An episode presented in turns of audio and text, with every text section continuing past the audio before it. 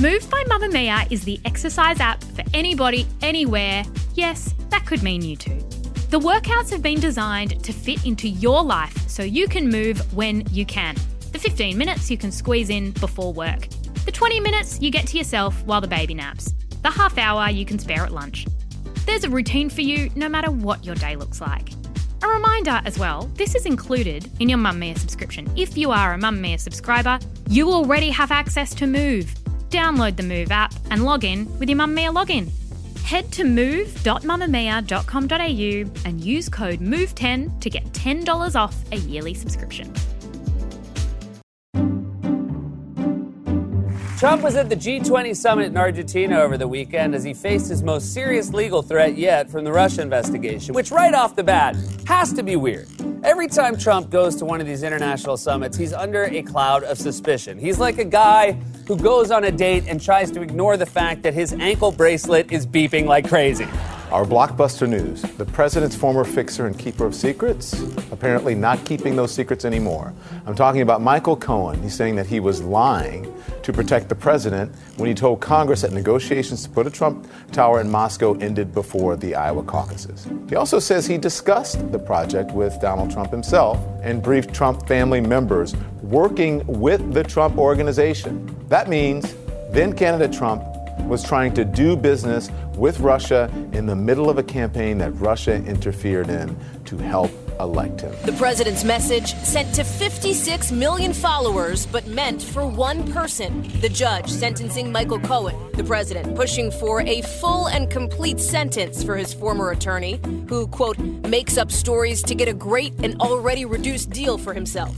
Cohen, who's cooperating with the special counsel, wants no prison time at his sentencing next week on multiple charges, including 2016 campaign finance violations.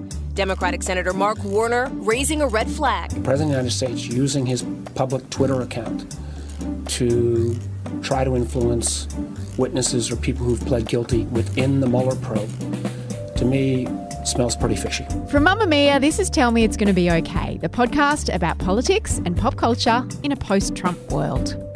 This week, the Mueller investigation is rolling on, uninterrupted by Trump's assurance that his ties to Russia are, and I quote, very legal and very cool. Plus, George H.W. Bush passed away, the 41st president, and we think the way he's being remembered has a lot to do with President 45. Amelia Lester, my friend and co host, how are you going this week? Did he really say very legal and very cool? He did. I thought everyone was just joking about that. No, no, no, that's an actual direct quote. He said, What we did in Russia was very legal. I, I do a terrible Trump impersonation. Very That cool. was actually terrible. Maybe It's the terrible. worst Trump impression I've ever heard. I know. I've never tried to do it before. I feel like his voice is in my head enough of the time. I want to start with a Mueller update first. As always, Mueller has been super quiet, but in the last week or so, we've seen a couple of things happen. One is Paul Manafort has been, I don't even know what the correct legal terminology is, but basically he made a plea deal to cooperate and now Mueller's investigation have come out and said, you've been lying to us this whole time, or for part of this time, and you have committed crimes by lying and presumably perjuring yourself. And the timing of this is interesting because it came, I've been listening and reading a lot about this this week. That announcement and those charges against Manafort came after Trump had submitted his written answers to Mueller's questions. Say that again. The plea deal came. No. No. So the announcement about the fact that Manafort had been lying to prosecutors with whom he had made a cooperation agreement and that the cooperation agreement was now off the table, that came after Donald Trump had mm. submitted, Donald Trump lawyers had submitted his written answers to Mueller's questions. So he'd refu- And that's significant because because is this part of a perjury trap that's been laid for Trump? Mm. And the same with Michael Cohen. See, these two things both happened after Trump had submitted the answers to those questions. That's also when Michael Cohen this week, Trump's former lawyer, came out and said, I lied. We were talking about the Trump Hotel in Moscow way past the beginning of 2016. We were talking about it until just a couple of months before the election. Well, that's delicious, isn't it? The prospect of a perjury trap. The other thing that I read this week, which gave me a lot of cheer, is because, of course, a lot of people, as Trump's becoming more and more unhinged in the last couple of weeks, the walls are closing in on him again. And he's now just pretty much cancelling all his official engagements and just moping around the White House and just tweeting like a the crazy person that he is. This idea that Mueller, in case he is fired, in the indictments against all these different people, he's essentially putting all the information he needs to out on the public record. Mm, to protect himself. To protect the investigation. That's brilliant. So that if he then delivers a report and it's either buried or it's he's fired or something happens, he doesn't have to demean himself by leaking or anything. It's actually all out there for people to put the pieces together. Yeah, I mean, basically, we know what the story is. Trump was involved in business dealings which went as high as Putin. We now know this. Yeah, a $50 million penthouse apartment on the top floor. I mean, am I going crazy or is everything already out there? Well, Trump says this isn't true, funnily enough. He says and it's very legal and very cool. He didn't say that part was very legal and very cool, but he says that Cohen is basically just lying to get himself a reduced sentence. And what's interesting about the tweets that he's made at the start of this week is that he's done a couple. One saying that Michael Cohen should get a full and complete sentence and saying that he's done all these things. Not, I love it when he talks about himself in third person, non Trump related things like taxis and fraud and money laundering, and he should get a full and complete sentence. Now, I don't understand how he can possibly get a fair trial after the president of the United States is tweeting about. No that. But then his second tweet, he said about Roger Stone, who is another former associate who's been accused of potentially leaking to talking to Julian Assange and leaking to WikiLeaks. He said about him that he is a good guy, unlike others. He's got guts which he put in quote marks, which is weird. And because he refuses to lie to Mueller's angry Dems and blah, blah, blah. And Kellyanne Conway's husband, George, what's his name? Conway. Conway. Conway. I was thinking George Soros, but like that's a different story. George Conway then tweeted, let's file this under, and the technical name for witness tampering. Did you see that? I didn't see that. I find the Mueller investigation really complicated and I need you to explain it to me. And you're doing a brilliant job, I have to good, say. Good, good, good. Okay, so Conway is saying that by Trump calling out Roger Stone by name and basically saying, don't cooperate with the special counsel, mm. you've got guts for not, that's tampering with a witness and that's actually a crime. right. You think if Trump wanted to send that message, he could at least send it in a DM rather than rather than just tweeting it out, right? Well, you would expect that he would just pick up the phone and bark it down the phone. No, I mean, you and I get that he doesn't want to pick up the phone. You and I wouldn't pick up the phone if we yeah, wanted true. to engage in some witness tampering because we hate talking on the phone. Yeah, so I respect him for phone. wanting to send the message electronically, but has he heard of DMs? I think, though, he's not just sending the message to Roger Stone. I think he's trying to send that message to lots of people. Yes, that is true. One thing that I love about his tweets, and this is not strictly Mueller related, but the arbitrary capitalization continues. and did you see that he had a tweet today in which he mentioned someone going scot free, but he capitalized Scott and free? and then this guy named Scott Free tweeted, Leave me out of this. I mean, you got to laugh when you can. I laughed so much at that and I didn't understand it. It took me a little while to understand it when yeah. you sent me the screenshot and we'll too. pop it in the Facebook group. But it's very like the absurdity of it. Sometimes you do need to be reminded of the fact that you've basically just got the worst Twitter troll of all time doing nothing that he's meant to do according to his job description and actually just shouting at Fox News and tweeting angrily. Whenever I imagine the Mueller investigation playing out in movie form, it's mm. kind of like Mueller is Jason Bourne. Like he's just so much smarter than everyone else. Yeah. And Trump is just that classic blundering villain with almost like a slapstick element because he's so bad at doing what he does. Yes. Mueller is like Tom Cruise in the first Mission Impossible movie when he is climbing between the lasers. Remember that? Yeah. That's exactly right. And Trump is like, I don't know, Zach Galifianakis. Dr. Evil? Well, I not even that clever. Zach Galifianakis, you know, the guy with a beard from the first Hangover movie, like just the bumbling idiot. Totally. But the reason why I think Trump is like Dr. Evil is because you know there's that trope in the Austin Powers movies where the villain always outlines his diabolical plan in great detail so that then it can be thwarted. That's what Trump does. He goes on Twitter, he confesses to his sins pretty much in plain sight. And Yeah. because he's doing it so obviously, we all sort of shrug. I wonder who's next. I mean, everyone, what we're all waiting for, of course, is Donald Trump mm. Jr. to be indicted. Mia, that's all I want for Christmas. Yeah, I agree. That and the P tape, I'll be happy with. But do you know who else I think has been strangely uncommented on in this past week? Because what Michael Cohen said as well in this plea that he made when he said that he was guilty of lying to Congress about Russia and the president's dealings with Russia and the campaign, his own dealings with Russia, is he said, I spoke to members of the president's family about this deal. Now, he didn't say a member, he said members, and everyone said, oh, Donald Trump Jr., of course. The other person who dealt with all of this stuff was Ivanka. Yep. That's what she and Donald Trump Jr. did. They dealt with all of the dodgy overseas licensing of the name to build dodgy hotels with dodgy partners in dodgy countries. Did Trump just not trust Eric enough to do anything? Poor Eric. Where was Eric? But no one's even speculating about that. Why is it just presumed that Ivanka is going to get out of this scot free? Don't bring me into it, says scot free. to, to coin a phrase.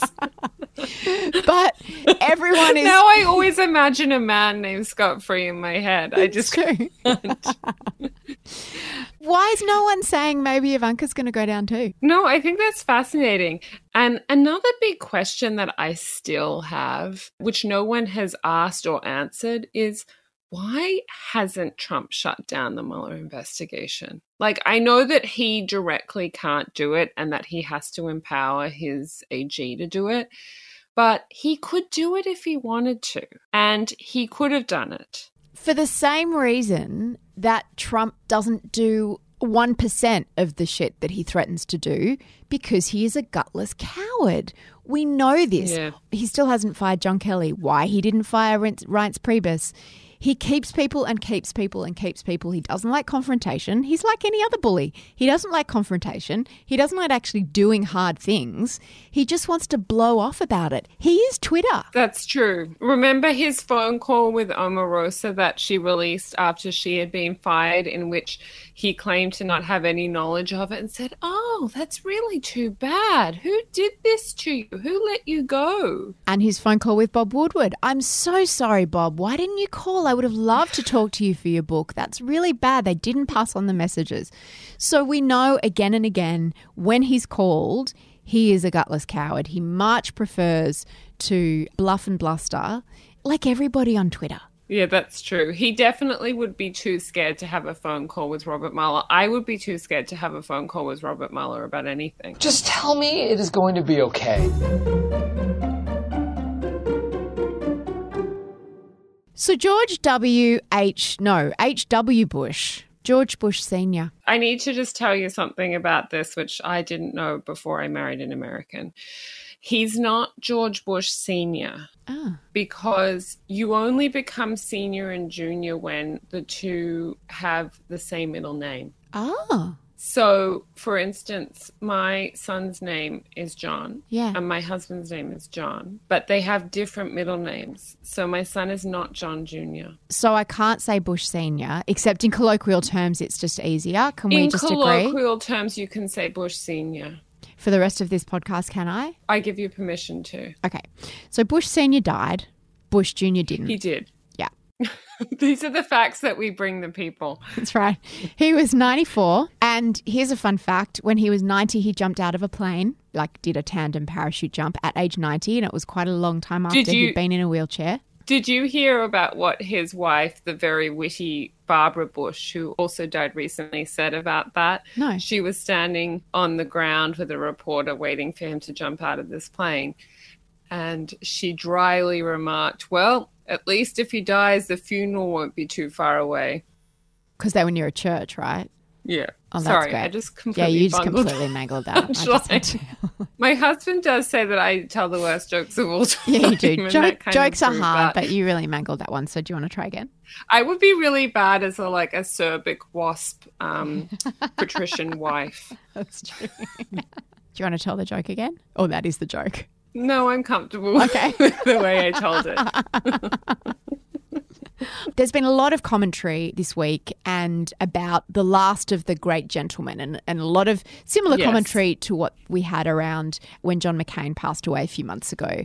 Yes. Um, do you think that that's all a bit just looking at him through rose colored glasses or do you think that that is a fair assessment? Let me muse on this for a little bit because it, there's now this kind of thing that happens on Twitter whenever anyone dies, which is that some people say, well, that person was no good anyway. And then other people say, you shouldn't speak ill of the dead. And as you say, with both McCain and George H.W. Bush, that debate really raged. And this week I saw journalists from all sort of political slants and persuasions having this argument on Twitter about HW's legacy and whether it was correct to call him a gentleman and to say that he was a decent man, he always meant well for America, and so on and so on. So, on one side, we've got historians like Jon Meacham, who's a very respected, nonpartisan historian who wrote the definitive George H.W. biography, who very adamantly thinks that H.W. always wanted to do the right thing by America. That is a very decent, upstanding man, and he was, as the title of his book suggests, the last gentleman. So that's on one side. On the other side, you've got people who say that actually George H.W. came into office off the back of a really racist political advertisement that kind of went viral if things way back then went viral. Mm. Then proceeded in office to ignore the AIDS crisis, essentially trigger America's longstanding obsession with Saddam Hussein in Iraq, leading to his son's disastrous invasion. Although, when his administration went into the Middle East, it was for a much more targeted operation when Iraq invaded Kuwait, and it only lasted a few days. But nonetheless, they point to that as the beginning of that decades long obsession with Iraq, which led to disastrous results in the 2000s. They say that he's being credibly accused of groping by over 10 women. Those are accusations that came out in the mm. last I'd year or so. I'd forgotten about that. There's a lot of women who say that that happened to them. And Yeah. Interestingly, the accusations center around inappropriate touching while in his wheelchair. So these women say that in photos and at events, they would be often sort of in a line, in a photo line with George H.W., and, and his hand would go just a little bit too low or linger just a little bit too long Yeah. his critics also say that his very sort of patrician upbringing and very sort of American aristocracy background meant that he never really was able to feel much compassion for ordinary Americans that he that he sort of practiced politics at this kind of like patrician um, remove from the people. I have to say, I find that argument a little bit specious because he actually passed tax cuts that benefited working Americans, which is unbelievable to think about from a Republican these days. And he can't really help his background. I mean, he really did devote his life to public service. He was a celebrated World War II hero. He was a Navy fighter pilot and then was a senator and, and then obviously was president. I just don't think you can hold him responsible for his background. But that's basically the two sides in a nutshell. He also wasn't a very successful president. Everyone basically agrees on that. I mean, he only served one term. He was beaten quite conclusively by Bill Clinton in 1992. And a lot of people do say that the only reason why we're so kind of celebratory about him these days is because it's in comparison with his son, whose presidency was epically disastrous. I thought it was more that it's in comparison with Trump because I feel like that has become the yardstick. Tragically, the yardstick is now a president who is so grotesque, uncouth, cruel, malevolent that it's a little bit like what it's reminded me of this week is how people talk about John Howard these days. And there's a Mm. real, not deification of John Howard, but a real affection for John Howard that for those of us who lived through his term, which was very long, particularly at the end, I mean, he was so unpopular he lost his own seat. That never happens to a woman who'd never been in politics before, Maxine McKew. And I think often when people look back at John Howard, they talk about what he did after Port Arthur and with gun reform, which was amazing. But he also did some terrible things, like allow the rise of Pauline Hanson and that sort of horrible nationalistic racism and One Nation to rise. He was the first prime minister to really demonise refugees for political gain.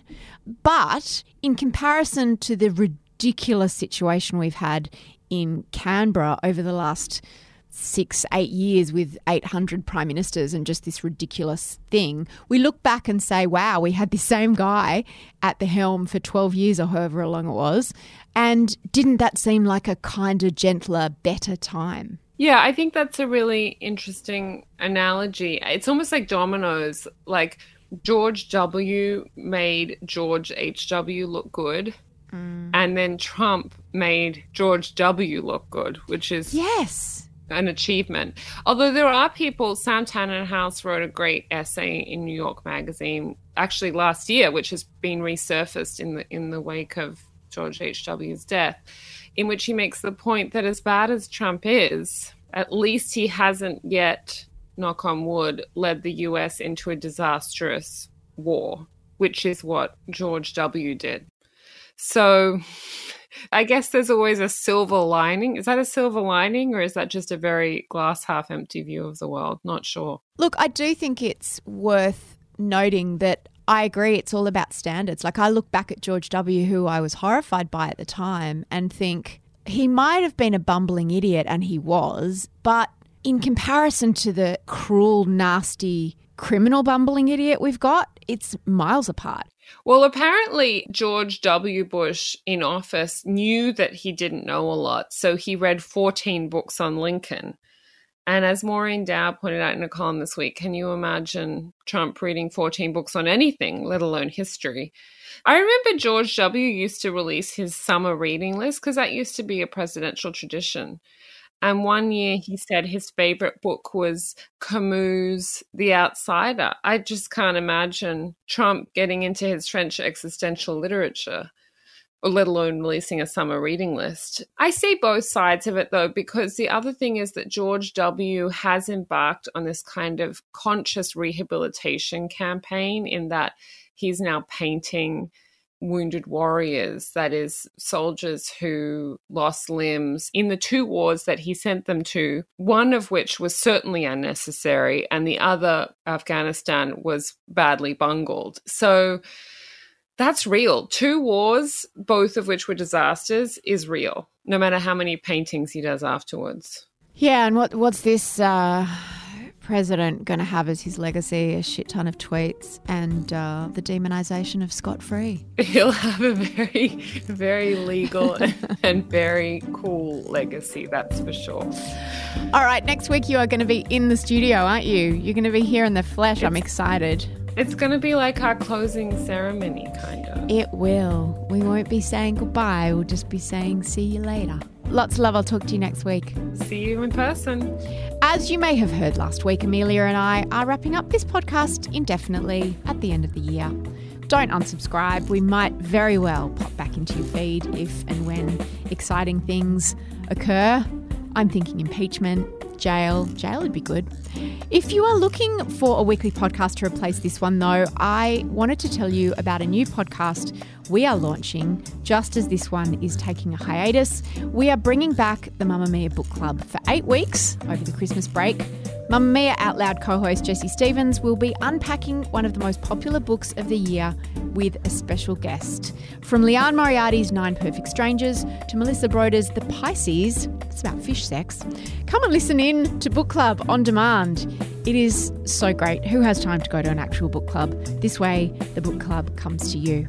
You can listen wherever you get your podcasts or follow the link in the episode description. Tell Me It's Going to Be Okay is brought to you by Mamamia, and the producer, as always, is Luca Lavigne. Bye!